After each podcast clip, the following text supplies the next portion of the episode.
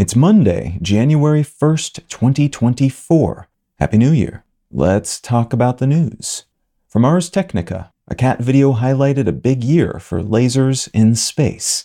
The final months of 2023 were big for laser based space communication technologies, and a successful demonstration on December 11th featured an ultra high definition video of a cat that was sent from a spacecraft that's en route to an asteroid down to a receiving station in Southern California. The video delivered at the record speed of 267 megabits per second. The 15 second video clip featured a NASA Jet Propulsion Lab based cat named Taters chasing a red dot produced by a store bought laser toy. And this transmission rate represents a huge upgrade. The new technology is capable of rates 10 to 100 times greater than existing tech.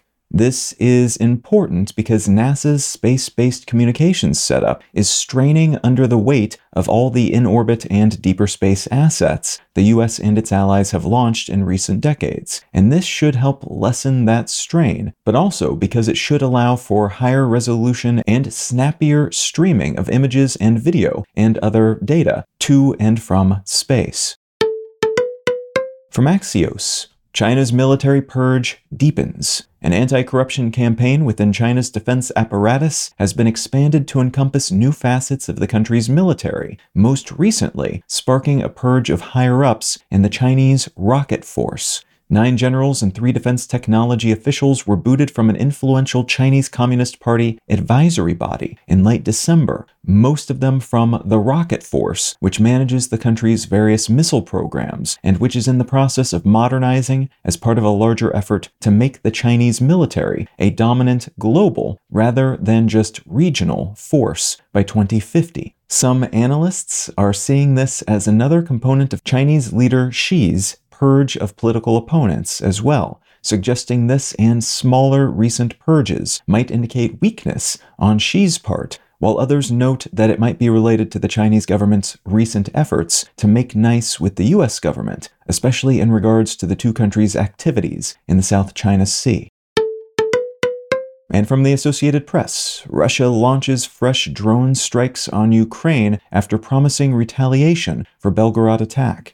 In a series of apparent tit for tat attacks, Russia launched a wave of suicide drones against Ukrainian targets on Saturday night, following an attack on the Russian city Belgorod earlier in the day, which was ostensibly Ukraine's response to an earlier, possibly record settingly large missile and drone attack by Russia against major Ukrainian cities earlier over the weekend. The attack on Belgorod is notable in part because successful attacks on Russian cities have been sparse up to this point, and dozens of people were reportedly killed in the attack, alongside more than 100 injured. That said, this back and forth launching of things style of warfare seems to be picking up as both sides find themselves locked into fairly static positions on the ground. And as both sides have started to invest more effort in asymmetric, economy harming, and terror stoking approaches, like bombing supply lines and shooting sacrificial drones at each other's civilian centers.